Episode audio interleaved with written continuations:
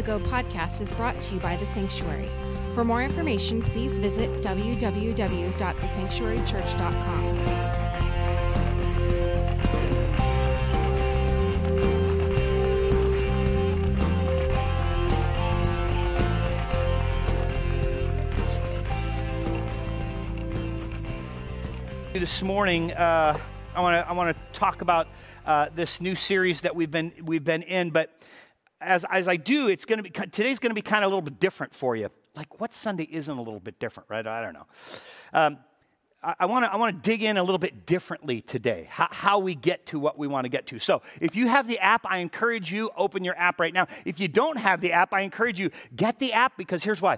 Because inside the app are the scriptures, the the blanks that I'm filling in notes for you, so you can take this and run. So often, here's what happens. The Bible says we are hearers of the word, but we're called to be doers as well. And how often did we forget what what was what did he talk about this morning? That's probably like by the time you reach the car, right? It's like, what did he talk about? That's what the app's about, is it enables you to take the, the not just the teaching with you, but the word with you. Where was that scripture? What was that scripture and what did it say again? So that's the beauty of the app.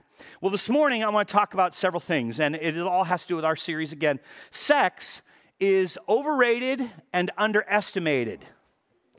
Now, what do I mean when I say that, right? Wait, what? I, I want to unpack that statement. See, the world has overemphasized and exaggerated the sexual experience. And in response, the church has unfortunately at times refused to address its importance. We don't talk about that. That it's just that's what's happening. We're, we're not allowed to talk about it in youth group. You can't talk about it in young adults. You can't talk. You just can't talk about that. Not in the church. Not in the church, right?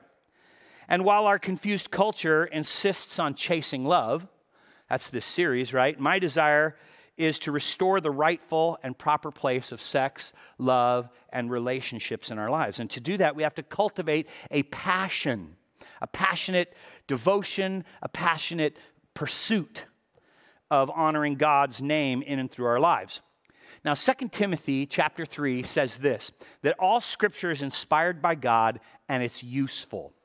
And then it breaks down this, this, this phrase useful, this word being useful, right? It's to teach us what's true, to make us realize what's wrong in our lives. It corrects us when we're wrong. It brings to us into an alignment, right? And it teaches us what to do what's right.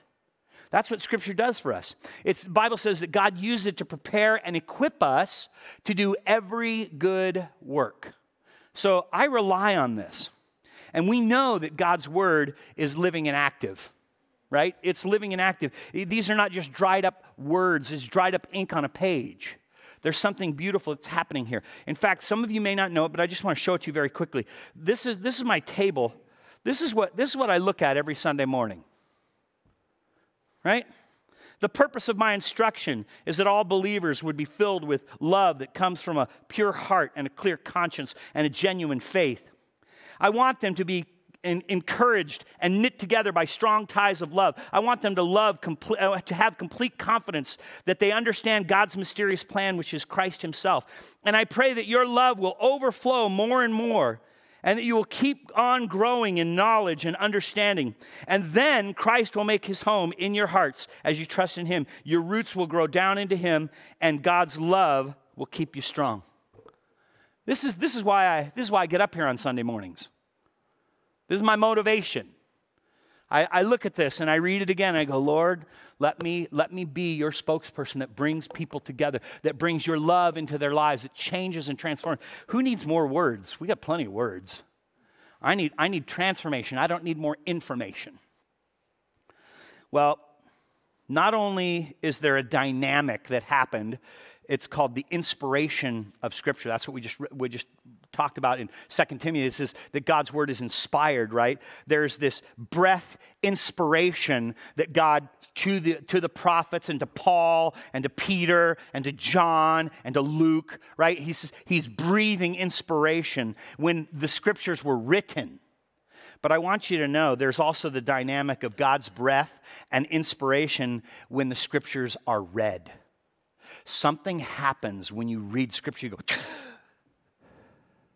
not necessarily uh, a, a new revelation, but an illumination. How, how many times have you done this? I've never seen that scripture. Who inserted this into my Bible overnight? Right? It's like I've read this scripture before, but I've not read that verse. How did this verse get in here? I found myself in that place. That's the inspiration. So today, here's what I want to do I want to offer, with no, no pastoral commentary, no polls, no studies, no surveys, I want to offer to you today God's word all by itself as a counsel for strategies in fighting sexual sin. So, open up your app. Here's the first one. Just fill this one in. Sexuality is a good gift from God. Good gift. It was part of God's perfect creation. It was his idea, his plan, his design. Genesis 2, chapter, chapter 2, verse 24, 25. This explains why a man leaves his father and mother, is joined to his wife. The two are united into one. Now the man and his wife were both naked and they felt no shame. 1 Corinthians 7, 3 and 5 husbands to fulfill his wife's sexual needs, and the wife should fulfill her husband's needs. The wife gives authority over her body to her husband, the husband gives authority over his body to his wife. Don't deprive each other of sexual relations unless you both agree to refrain from sexual intimacy for a limited time so that you can give yourselves more completely to prayer. Afterward, you should come together again so that Satan won't be able to tempt you because your lack of self control. Here's the next one fill in. The Bible's sexual guardrails are intended to protect something precious, not deny something pleasant. Hear that. There's guardrails got put in place. And it's easy to memorize the seventh commandment. You know, thou shalt not commit adultery, right? 1 Corinthians chapter 6, verse 18. Run away from sexual sin. No other sin so clearly affects the body as this one does. Because sexual immorality is a sin against your own body. 1 Thessalonians 4 3, God's will is for you to be holy and to stay away from all sexual sin.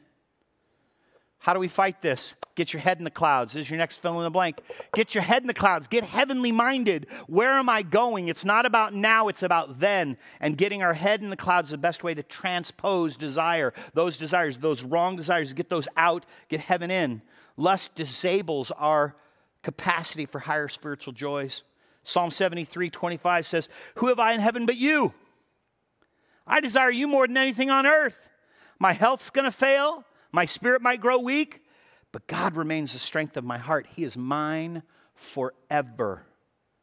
1 Peter 2 Friends, I'm going to warn you as temporary residents and foreigners, keep away from worldly desires that wage war against your very souls.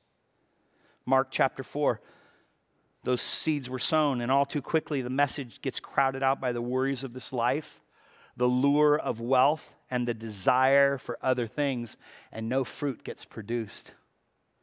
Here's next fill in. We got to develop a biblical worldview. We have to see everything in relation to God. How does God fit into this? Don't ask what's wrong with it. Ask instead, does this maximize my experience of God's presence in my life, right? 1 Corinthians chapter 10. Whether you eat or drink, whatever you do, do it all for the glory of God. I talked about that last week. Colossians 3:17, whatever you do or say, do it as a representative of the Lord Jesus, giving thanks to God the Father. Here's one for you. Fill these in. For singles, this is for you. Recognize that sexual relations aren't essential to full personhood and happiness. Jesus was single, sexually abstinent, and fully human. And for you marrieds, recognize that sexual relations aren't essential. Everybody's got to get this. They're not essential to full personhood and happiness. God desired marriage, and He designed it this way to be a living parable of His commitment to the church. Look what Ephesians 5 says Submit to one another out of reverence for Christ.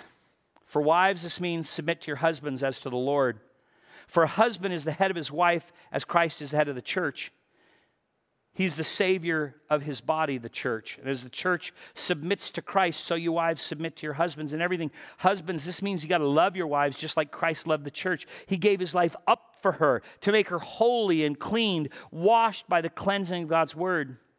And he did this to present her to himself as a glorious church without spot or wrinkle or any other blemish.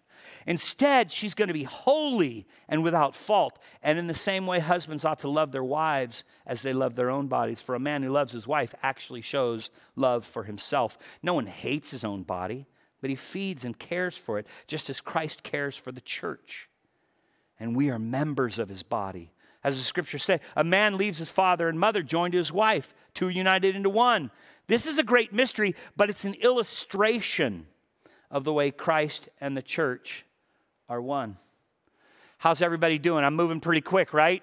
And this is what you get with no commentary. We just go, what does the word say? Let's get there, right? We don't need to explain it. I don't need to dig into Greek for you or Hebrew for you. It just is what it is. This is the word, right? Here's next fill in Be diligent with our eyes. We've got to get diligent with our eyes. We have to avoid ungodly visual stimulation. Jesus told us that the eyes are the lamp to the body, the window to the soul is what we call it, right? But this is what our eyes do.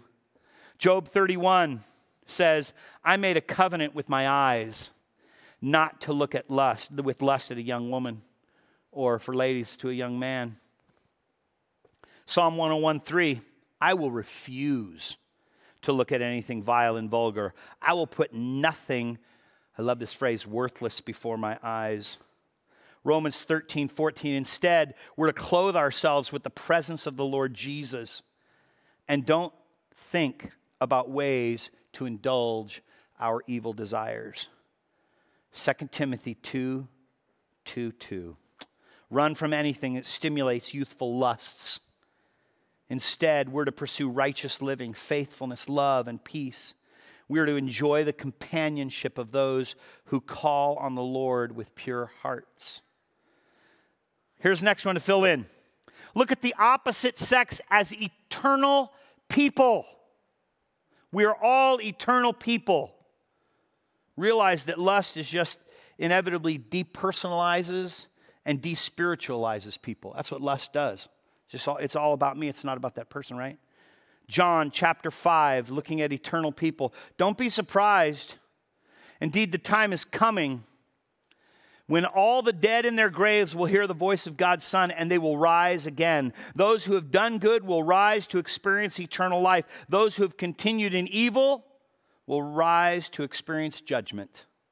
Matthew 25, 46. They will go into, away into eternal punishment, but the righteous will go into eternal life. We are eternal beings. So we have stopped in 2 Corinthians 5:16.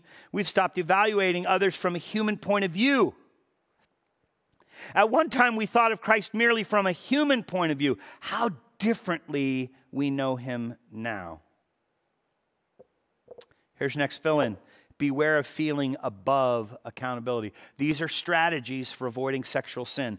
Be aware of feeling above accountability. We got to be in a group where we can be exhorted, correct, and direct one another every day just the deceitfulness of sin. Hebrews chapter 3 says this Be careful then, dear brothers and sisters. Make sure that your own hearts are not evil and unbelieving, turning you away from the living God. You've got to warn each other every day while it's still today, so that none of you will be deceived by sin and hardened against God. This is a big one, especially these days. Do not be excessively alone. Fill that one in alone. We need to get busy with some task. We got to pray in the Spirit for God's deliverance of this alone time. Matthew chapter 6, verse 13. Don't let us yield to temptation. Jesus teaching us how to pray, but rescue us from the evil one. Luke chapter 22, there, he told them, Pray that you will not give in to temptation. It's a garden. And then Psalm 119, I love Psalm 119. Open my eyes to see the wonderful truths in your instructions. This has a lot to offer us. Here's your next fill in. We're almost done. Everybody okay? I'm moving, right? You're like, wow, this just happens, right? Okay. Stockpile your thoughts man, we need to stockpile good thoughts. So easy for us to focus on the negative, and it takes practice. We got attention focus to, to get this, to accomplish this, right? Philippians 4 8, you've heard it. Beloved, one final thing. Beloved, I'm talking to you. One final thing. Fix your thoughts. On what? What is true and honorable and right and pure and lovely and admirable. One final thing think about things that are excellent, things that are worthy of praise. Romans chapter 12, verses 1 and 2. Mm. Again, beloved, dear brothers and sisters, that's that word, beloved. I plead with you to give your bodies to God because of all that He's done for you. Let them be a living and holy sacrifice, the kind He will find acceptable. This is truly the way to worship Him. Don't copy the behaviors and customs of this world, but let God transform you into a new person by changing the way you think. Then you will learn to know God's will for you, which is good and pleasing and perfect. Here's the last one be encouraged. God is patient. He accepts us as we are, but He loves us enough not to leave us there. Woo, woo, right? Exodus chapter 34. Listen to this. The Lord passed in front of Moses. He is so patient, right? Calling out, Yahweh the Lord, the God of compassion and mercy. I, is God speaking? I am slow to anger. I am filled with unfailing love and faithfulness. I lavish unfailing love to a thousand generations. I forgive iniquity, rebellion, and sin, but I do not excuse the guilty. I lay the sins of the parents upon their children and grandchildren. The entire family is affected, even children in the third and fourth generations. And by the way, I don't want to just leave us there. I think that's a scripture that a lot of people just kind of they, they get that and it stills fear. In Jeremiah chapter 31, God talks about the new covenant that was coming with Jesus, right? And here's what he said Jeremiah chapter 31, in regards to the new covenant, God tells us this The people will no longer quote this proverb the parents have eaten sour grapes, and their children's mouths pucker at the taste. All people die for their own sins. Those who eat the sour grapes will be the ones whose mouths will pucker. See, we've been saying, oh man, my, my, my parents and grandparents were alcoholics, right? It keeps going, right? He says, I'm going to put my instructions deep within them, and I'm going to write them on their hearts, and I will never again remember their sins. Deuteronomy chapter 30 verse 15. I need you to listen. Today I'm giving you a choice. It's a choice between life and death, between prosperity and disaster. I'm commanding you this day to love the Lord your God and to keep his commands, keep his decrees, keep his regulations by walking in his ways and if you do this, you're going to live. If you do this, you're going to multiply, and the Lord's going to bless you and the land that you're about to enter and to occupy. But if you turn your heart away, if your heart turns away and you refuse to listen, and if you're drawn away to serve and worship other gods, then I warn you now that you will certainly be destroyed. You will not live a long, good life in the land that you're crossing the Jordan to occupy. That's tomorrow. I call on heaven and earth to witness the choice that you make. Oh, that you would choose life. Remember, remember a choice between life and death, prosperity, disaster. Oh, that you choose life so that you and your descendants might live. You can make this choice by loving the Lord your God by obeying Him and by committing yourselves firmly to Him. And this is the key to your life. And if you love and obey the Lord, you will live long in the land that the Lord swore to give your ancestors, Abraham, Isaac, and Jacob. Bible has a lot to offer us if we'll simply open it. There's plenty of instruction. Series will continue next week. Let me pray. Father, this morning,